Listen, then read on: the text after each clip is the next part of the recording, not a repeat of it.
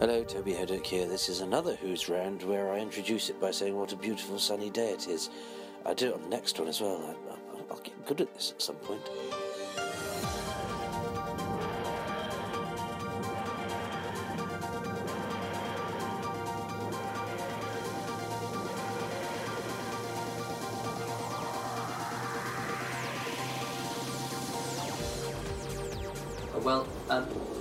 My interviewee today actually went to the great trouble of tracking me down, and it's a beautiful sunny day, and uh, I'm now, he's now, poor man, let me into his flat to be interrogated, so I'm going to ask him who he is and why I'm talking to him about Doctor Who. Well, uh, my name is Robert Aldous. I uh, was in Dalek Invasion of Earth, but only just because the episode in which I appeared had already been recorded and didn't quite make sense. So I was asked to uh, put a little insert into the program so that it would make it wonderfully clear uh, to the world at large. This um, man I'd worked with as an actor uh, in almost my very first job, Richard Martin, uh, uh, he was playing Orlando in As You Like It on a theatreless tour of the northeast of England and uh, became a, a, television director, much to my surprise. And um, this particular episode of Doctor Who he asked me to be in had been already been filmed, but there was they felt it didn't quite make sense. Uh, so Richard Martin very kindly suggested that I should come along and, and plug the gap. And I, I think I was called an insurgent. I only had one line. but I was, I was uh, summoned to Lime Grove Studios and um, put into a dressing room, given a costume, given a makeup, and it was like an actor's bad dream because I didn't know, I didn't know what I was, what character I was. They built a set specially for me, a grassy bank to roll to roll down. Although you don't see me roll down, but uh, I'd come down a grassy bank just to plug this little gap that didn't make sense. Yeah, and it's because, um, and this is why you're, because you weren't an extra, you are a proper part, but you're not Oh, yeah. credited because you're credited in the Radio Times, but they'd already prepared the roller Uh, caption. yeah, exactly. It was an- already. and you the- weren't in the episode when they had. It was already in the can. And the scene that you're in isn't in the camera script either. So No, yes, no, you're very be. much. It won't be. Yeah, No, so that's a unique. Yeah, it's it's a unique. That- entry into the no, canon. that's why I thought you might be interested in the story. Yeah. Uh, because, uh, uh, uh, and uh, so I went along, and then eventually they came in with a script and the line that I had to say. But before that, I was sitting in a dressing room, not knowing who I was. There I was. They made me up. I looked quite rough, and it was like an actor's bad dream because actors, I don't know if you do, but they they dream they. You know, they don't know their Go lines. on and you so- don't know what you're going to yeah, say. say. Absolutely. And it was exactly like that. And th- uh, when I was being made up, for example, I was in the. They were doing Dr. Finlay's casebook, and I was in the sitting next to Barbara Mullen, uh, uh, who was uh, I was uh, totally in awe of. then I was this young actor sitting next to this uh, established. Uh, Star of uh, Dr. Finlay's casebook, I was quite thrilled, but I didn't know what I was doing there. Uh, and eventually, you see, they came in with this one line, and I got into the studio and had to uh, run down or roll down this mossy bank and say this one line, which uh, and it's to sort of bridge the gap between the action in the studio and the action on film. I- I that would suppose, have would I have just suppose. jarred without knowing why Jacqueline Hill was running and following exactly. the chap. Well, I, I, I don't know why they put me in and uh, what, what, why it didn't make sense. I just went and did it as a, you know, And saved the episode. yeah, saved the episode. Yes. So, what do you remember of Richard then? Because you'd acted together, hadn't you? Well, he was he was rather good. He was Orlando. Uh, uh, uh, it was a Nottingham Playhouse production uh, of As You Like It, and we toured the northeast. He was Orlando, a very good red-headed actor, uh, and uh, the girl he played opposite, Jennifer Wilson, was very good. But it was my first job out of RADA. Uh, there were four of us uh, out of RADA: Gary Raymond, Oh yes. Roy Kinnear, uh, and a girl called Ruth Myers. Uh, when I was at RADA, there were four times as many girls as there were boys. None of the girls made it, and all the boys did. but uh, Gary got his first job, Roy Kinnear got his first job, and uh, other colleagues at RADA. I mean, it was a golden period because we had Albert Finney, Peter O'Toole, Richard Briers, Alan Bates. we were we were all there Well, together. they, they all did okay, yeah. They'd all did okay, yes. And then I say, then there was me. But I've, I've managed to keep going for 57 years now, so I can't really complain because I've had a good career, not in the bracket uh, that they achieved, but uh, uh, nevertheless, we were all there together. Oh, I think I think any actor that stays an actor has won. Yes. you know, Yes. because it's. I mean, I think it's so. The temptation to drop out at any time is huge. Yeah, oh, it? I know. Well, I, I, I unlike yourself, I, I didn't get married and have kids. Uh, I just, uh, uh, I, I, I, because I, it enabled me to go everywhere. It enabled me to go where the work was. So, in consequence, I, I wasn't very often out of work. I mean, but then, of course, it's a different situation. We had repertory theatres, and you joined them and you stayed and you learnt your craft. I mean, it's horrible for young actors today having to do fringe theatre in mm. order to survive, and they're not surviving because they're they're not really being paid because it's all profit share. They've got to stay in the pub for a drink after the show. I think it's absolutely awful. We, I mean, I was only paid, as I say, at Nottingham Playhouse, five pounds a week for doing this tour, three guineas of which went on your board and keep, and the rest was your, what you lived on. but it was, uh, but it's a, it was a wonderful time, and uh, we, you, know, you you put your wigs and beards and all the makeup tricks that you learnt at drama school, and uh, and uh, I, I I worked in some uh, wonderful regional theatres, living that life, and uh, when my repertory days were over, I started. Uh, I got involved in uh, uh, in uh, playing the Demon King in for 30 years in big commercial pantomimes, which uh, meant that I worked with big commercial firms, and they also engaged me to do things like that. It's a firm called Triumph Productions. So I went on major tours of of uh, the provincial cities, doing really good plays with starry casts. And that's not to be underestimated. The your 30 years in Panto, I mean, you've got to be no slouch to do that. Well, I, I because I'm short, I started off as the wicked yellow dwarf in Goody Two Shoes, uh, and uh, uh, in those days, all the all the casts of pantomime were always variety people. Nowadays, they're cast entirely by actors because the variety world is gone. Uh, so, uh, but I, uh, uh, but a baddie has to be acted, and uh, certainly a wicked yellow dwarf has to be acted. and uh, so uh, I, I thought, well, how am I going to cope with this? I was with Vince Hill, who was a pop singer, and Helen Shapiro in Goody Two Shoes. And I thought, well, what am I going to do? So I went off to uh, Max Factor in Bond Street, who had a makeup studio you could go to for, for actors. And they made up half your face uh, uh, to your requirements. They didn't do the whole face, just half a face, and you learnt how to do it. You see, and I, uh, they, they they produced a wonderful effect for me, uh, evil look, uh, which I used then for thirty years.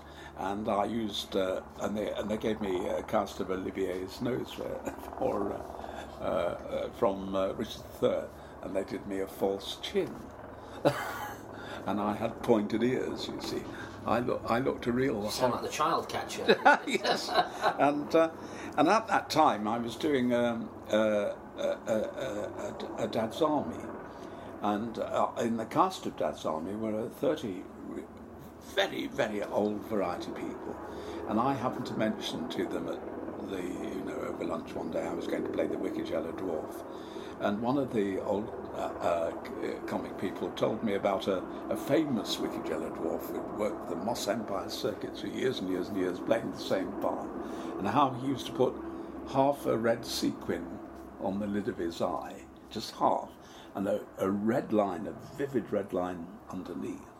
Uh, and as the light caught your eye, it, it would flash falls of red fire, frighten the life out of the kids. Brilliant. Yeah. Oh, so all those old tricks you yes. pick up. And uh, uh, it's what uh, Anthony Quayle would say was a touching of hands, you know, through the ages, because it was an old, old trick. and uh, you know, I and I and I, I used all the way through my baddie career, and it worked tremendously because you come on and you, you you could never see it when you made yourself off in the mirror. You, it was only the audience that saw it as you as the lights caught it. You see. Fantastic. and then uh, I, I got somebody to. Oh yes, he also told me that this uh, chap put hot, uh, uh, ping pong balls all the way down his tights to make his legs look carbuncled. So I did. and then I had a hump, of course. so, and that going to and spending ten pounds at Max Factor on this makeup uh, um, kept me in work for thirty years in pantomime because I moved on to your Duke of Darkness, Sheriff of Nottingham, and all those sort of Abanazar and all those sort of people. So, uh, uh, and, and I, and as I say, there were always variety people I worked with. You know, like Arthur Askey, which was a great thrill, and Terry Scott, and uh, all sorts of people like that. Nat Jackley going back even further. Terry Scott had quite a fearsome reputation. He did. Uh, he he uh, he was very impatient. There was one uh, chap, Ed Stewart, who was famous for Crackerjack. Stewpot, yes. Stewpot. Yeah. Uh, we were at Richmond, and, uh, and and Terry couldn't stand his work, and was in the wings every time he get, came off, giving him notes. And the poor man was having a hell of a time doing two shows a day, rehearsing uh, Crackerjack. Uh, every day and recording it on Saturday or Sunday or whatever. And he'd go, he'd go to uh, his room, dressing room and drown himself in vodka, I think, because of Terry having a go at him all the time. But uh, I, I, I, got on all right with him. Um, it was before the days of radio mics, of course, uh, and you had to project a hell of a lot more than people would even consider now. And in doing that, I, I used to spit a lot, you see. And I, I, was saying something to him in my evil way, uh, and he said, "Spray that again."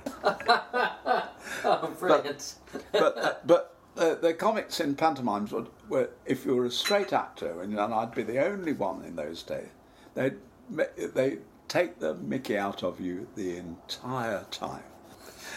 and so you must, I mean, most of your career must have been spent trying not to crack up then. I mean, that's the well, art of the straight man, isn't you can't. it?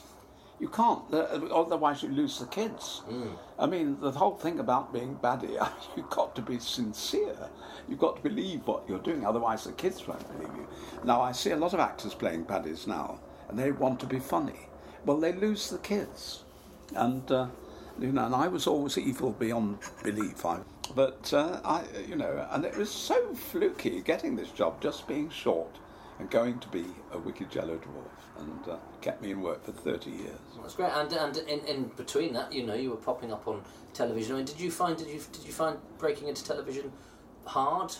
Uh, I did. Uh, well, I, I, have always really been a theatre actor. I, I, I get more satisfaction out of it because you develop what you do and get more confident and improve. Uh, uh, uh, uh television acting is to, to me almost instantaneous, and I, I'm not quick-witted enough to, to do it really. I, I you know, I, I found it difficult television acting, and I've, you know, I've done it and uh, done, you know, but I, I don't, I don't feel at home. I, I, I never, uh, I, as I do in the theatre. And, and when you, we, we should go back to Dad's Army as well because we can't let that pass. I mean, that's, that's, that's, a, that's a thing of legend. Yeah. I mean, and uh, uh I mean, at the time, was it was a big deal as well, wasn't oh, it? Oh, it was. It was. It was quite extraordinary. I, I was playing a, a, a German pilot uh, in a, a, program called Christmas Night with the Stars. Uh, every Christmas on Christmas night, there'd be uh, specially written sketches from all the top comedy series of the day, and uh, and uh, they were playing charades, uh, and so showing how Britain and the, the, in, during the charades, they were showing how Britain had avoided being conquered through the ancients. So, uh, what's his name was. Uh, um, what's what's the star of uh, uh Arthur, Arthur Lowe. Arthur Lowe was uh, John Bull, and uh, and, and then somebody else had been Napoleon, and then somebody else was Philip of Spain, and they they all came on as different characters, and there was a little refrain uh, showing how they were defeated, saying they don't like it up, and so you see. So, but then, then there's air raid siren goes, and I come on as a real German, and uh, uh, and so they, and uh, Clive Dunn has a big pitchfork because he's a country yokel showing the spirit of England. You see, so he sticks it up my bum. Whereupon I jump into the air, and he says, "They don't like it up, and don't like it up." Well, uh, and then uh, um, when we were recording that, uh, they were also recording at the same time one of their regular episodes because this was Christmas, you see. And um, believe it or not, uh, in view of uh, Doctor Who, uh, the end of that episode wasn't making sense. So they came up to me, Jimmy Perry and David Croft, and said, Now, um, uh, will you come on as, at the end of this episode? We don't like the way it's finishing. As the German soldier, and say this one line, but don't tell the rest of the cast. so, so I paced up and down trying to remember this line, you see. And I, I came on at the final technical rehearsal and as the German uh, and said this one line. They all turned round and looked at me as if I was stark raving bonkers. uh, well, that was fine, but when we actually did the recording, they acted looking at me as if I was stark raving bonkers, so it wasn't quite so effective. So it's another one where I came Well, to the rescue. Well, because I'd wondered why you weren't credited in that either, and That's it's, a- yeah. exactly the same That's the same- circumstance. Yes, because that's at the the one. last minute and the that is the one done. that is shown regularly. You see hmm. that that because it was a regular episode, Yeah. but Christmas Night with the Stars has only been shown twice. You see. Right. Yeah. So you made a habit of being a sort of super substitute. I know. I know. I know. And um, when you were working in uh, uh, the, the theatre, aside from the pantomime stuff, who were some of the, the actors that you worked with that you'd say you learnt from them? Well, like you, you, uh, you learn from everybody, don't you? I mean, uh, we all have our own styles and styles of acting, so you don't go around with your eyes closed, obviously. Uh, but um, a few years ago now, I worked at the National with Ian McKellen, and I thought he was quite remarkable because he was doing An Enemy of the People, an Ibsen play. And the colouring he brought to it uh, every night was quite remarkable. Uh, he, he- I mean, I wasn't playing very much in it, but I was on there quite a lot. But so you saw what he was doing all the time. Uh, Anthony Quayle's another one like that. See the detail, minute detail that uh, Michael Bryant, another. Ah. Yes, Marvellous actor. yes. What did you work with him on? Uh, the first tour of Look Back in Anger, I uh, I spent my spear carrying was at the Royal Court Theatre at that time. So I went from Nottingham Playhouse to the Royal Court in London. Uh, uh, did six plays: Look Back in Anger, Nekrasov with uh, Jean-Paul Sartre, uh, oh, um, uh, Lysistrata, uh, Sergeant Musgrave's Dance, I forget what the other one was. Oh, um, John Osborne. Um, uh, John Osborne, another John Osborne play. But um, uh, uh, oh yes, well, what I was doing was understudying. They sent out a tour of uh, of, of Look Back in Anger. Why, when Look Back in Anger actually became a success, because it wasn't originally, because they had to do the country wife to make a bit of money before they put it back on again. When it actually received its the notices that set it on the road, and we went out. Uh, they built a complete new set, and I went out with Alan Dobie and Michael Bryant, uh, and I was understudying. Uh, uh, Michael Bryant and uh, and ASMing again, you see, because it's the start of one's career. And uh, so I learned an awful lot from him. And what was his sort of method? Was he was he, I mean was he very sort of text focused? Was he more instinctive? Well, he never made.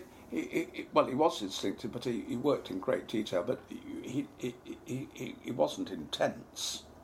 Uh, you know, he, he had a sense of perspective when he was working. Obviously, an immense concentration, all that detail. But in real life, uh, you know, one of the boys, and uh, you know, he didn't go around uh, uh, doing the method uh, in real life or anything like that. So so what, had, what where had you got the bug? What had made you decide to, to act? Well, I think uh, I mentioned it to you while we were making the cup of tea. Uh, I had infantile eczema as a child in bandages for the first 12 years of my life, so I didn't have a normal uh, childhood because my mother was changing bandages three times a day, as she was for my two sisters. It was on both sides of the family, and we all got it with a huge wallop.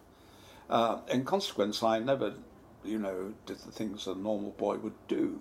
Uh, you know, learning to throw a ball, catch a ball, all those sort of things. It was a huge disadvantage because, you know, uh, there's awful, uh, as you're a kid, peer pressure is enormous, isn't it? You've got to toe the line, and uh, and that was difficult. And uh, I, I, I was a chorister in a local choir, and uh, I so I fancied um, going into the church. You see, I thought that would suit me, and used to range up the family as a congregation and preach to them. and then the sister at the Skin Hospital in Nottingham took a liking to me, and took me to the Theatre Royal to see the Mikado overnight go, going into the church was out of the window. I, I could see uh, what form of self-expression I could uh, have. And uh, so I started taking acting and elocution lessons. Uh, then the uh, the family um, and I very difficult. uh, Nottingham had to have to say bath and basket after bath and basket. I can tell you. But then we moved to London, and I I looked in the local paper for somebody uh, who might uh, help, and I found the great great granddaughters of Sarah Siddons, and uh, they lived in Ealing and had a down the road from where they lived. They had a garage which they converted into a theatre, uh, which was called the Bankside Little Theatre and Coterie. They called it, and they presented scenes from Shakespeare. And uh, I was the only one of their students who was uh, allowed to act with them, so I came on and played all sorts of small parts. And they were terrific actors, uh, uh, actresses. I, uh, sorry, I won't use the word actors perhaps, but but uh, they were terrific. Their Merry Wives of Windsor was I've never seen better done, and one of them had the real Kemble look. uh, You know, it's got the nose. You know, and uh, they were they were they were marvelous, and uh, and so I did a lot of acting with them, apart from doing local music festivals in the drama section and the poetry society I used to compete with. But um, no, they and, and they, but they taught me how to speak Shakespeare long before I went to RADA, and uh, uh, and they were marvellous.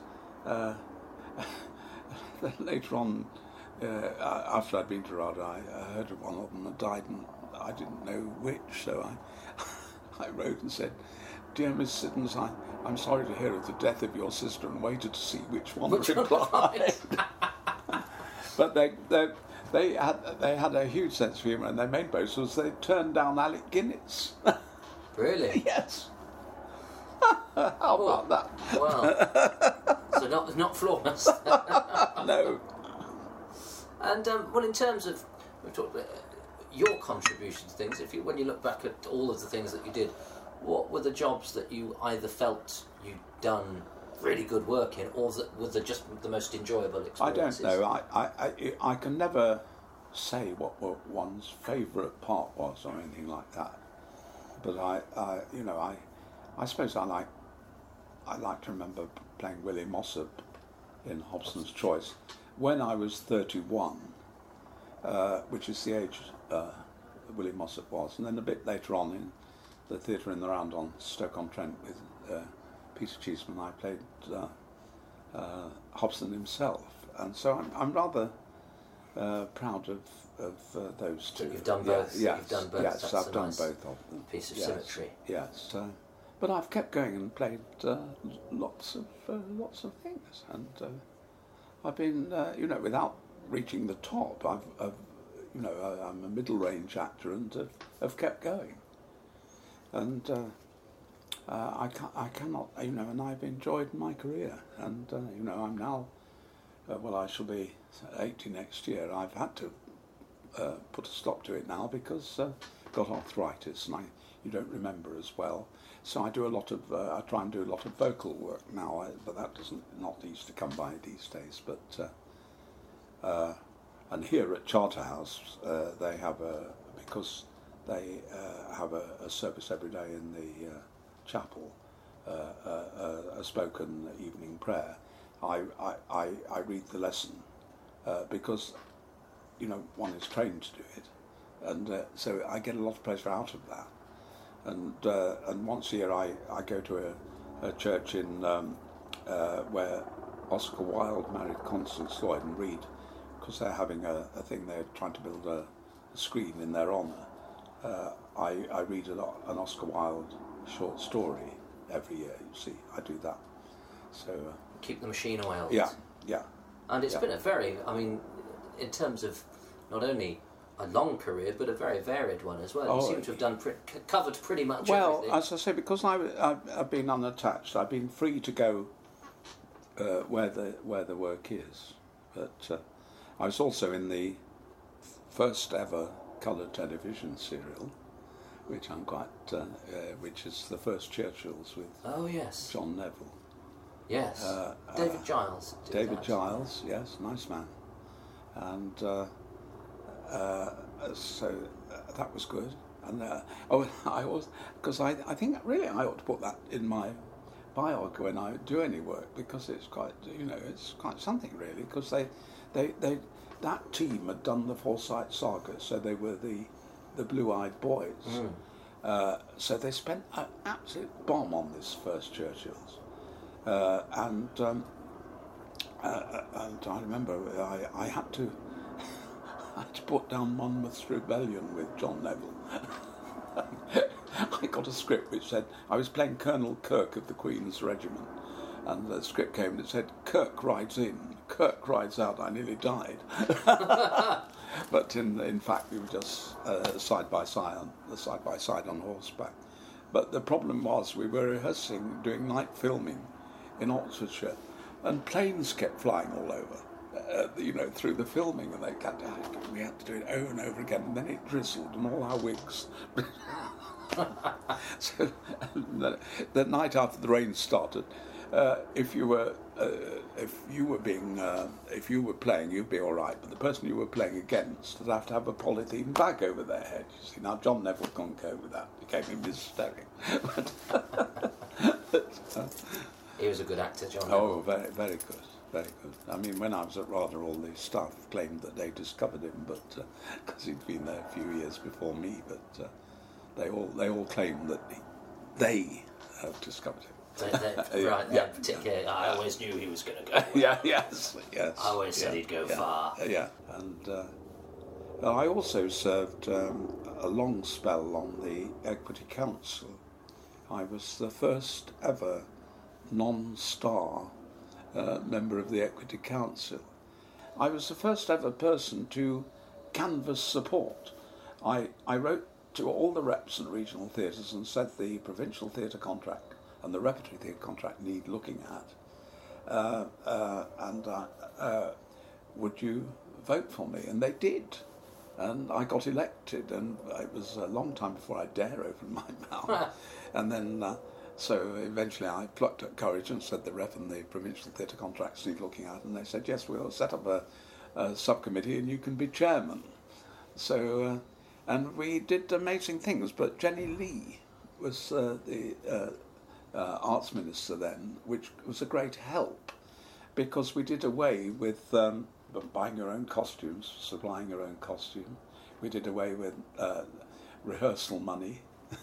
we got the same money throughout. These were big, big changes. Yeah. And, uh, and also, we set up the basic stage management team, none of whom should act. Because in my day, everybody on stage management wanted to act. In, in, in consequence, stage management was awful usually. And so we said, you've got to have a stage manager, deputy stage manager, and an ASM who don't act, just do their job. And it came at the right time because it started getting very technical after that, you know, with all the technical improvements. So mm-hmm. Now I think they earn more than actors do, but still. But we established the basic stage management team. But you don't want someone controlling the flies who's got half an eye to go No, on stage themselves. No, but that's what it was like. That's what it was like. And uh, so that was a huge improvement.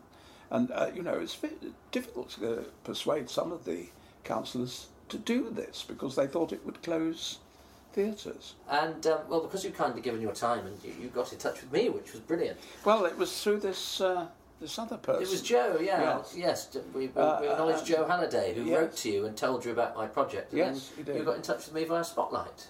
Uh, uh, yes. Oh, uh, my agent. Yes. Yeah. That's right. That's what I did because I couldn't.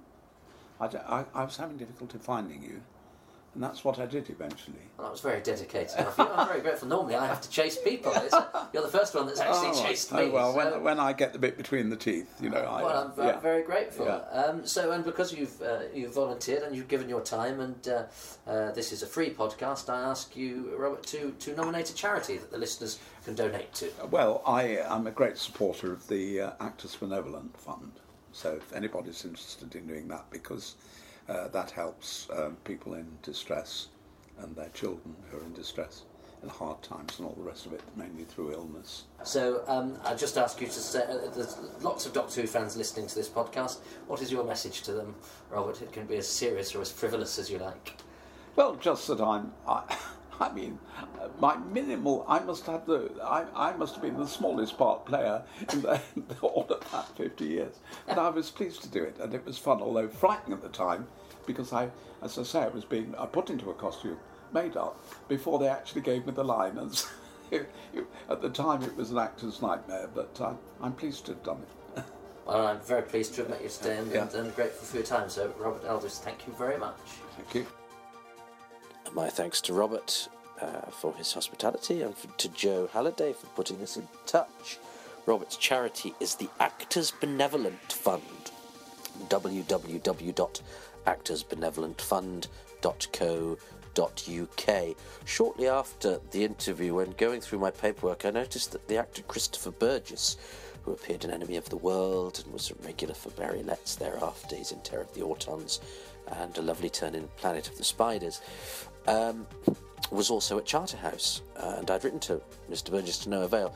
So I mentioned this to Robert in an email, and Robert went to see Mr. Burgess, who wasn't in the best of health, and asked him if he would do a who's round. And to Robert's surprise, Mr. Burgess uh, agreed. Uh, I was away at the time, so decided that on my return I would ring up and arrange to see uh, Mr. Burgess. Uh, he wasn't in the best of health, as I say, so wouldn't have necessarily got an interview, but I think it would have been nice to have visited him and said that uh, there were people who still remembered and liked his work. But unfortunately, upon my return, Robert sent me an email to say that uh, Christopher had passed away. So I would like to dedicate this edition of Who's Round to the late Christopher Burgess, who uh, I never got to say that I enjoyed his work to. And, uh, that's a shame. Anyway, keep listening. Uh, the next Who's Round is with somebody else whose name has never appeared on the credits of an episode of Doctor Who. So, who are they and why am I talking to them about it? Find out next time. Bye bye.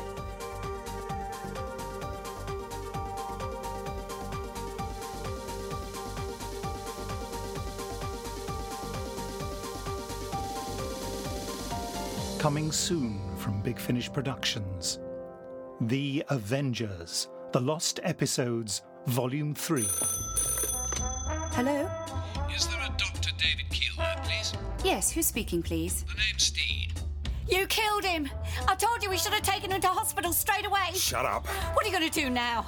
Don't you see what that means? Will you shut up and let me think? Ah, the tent. It is beautiful. I bet a fiver he's a copper. I can smell him a mile off. Well, Whatever he is, it's our business, and we'll attend to it. You just do that, because if I wind up back inside, you're coming with me. Carol, have you seen this in the paper? Attempted assassination. I am honored, Mr. Oh, you gave me quite a start. Sanderson, sir. My card? You wouldn't do that? Tell me where I can find Carol Wilson. I don't know. You're trying my patience, Lola. You know, there is one particular rat she's more afraid of. Who's that? Get in here! Oh, who's that? Get down! They've got guns! I said get down! Hello? I can hear you. Keep away from me! Oh, you've shown up at last, have you? Good to see you too. Putting on weight, aren't you?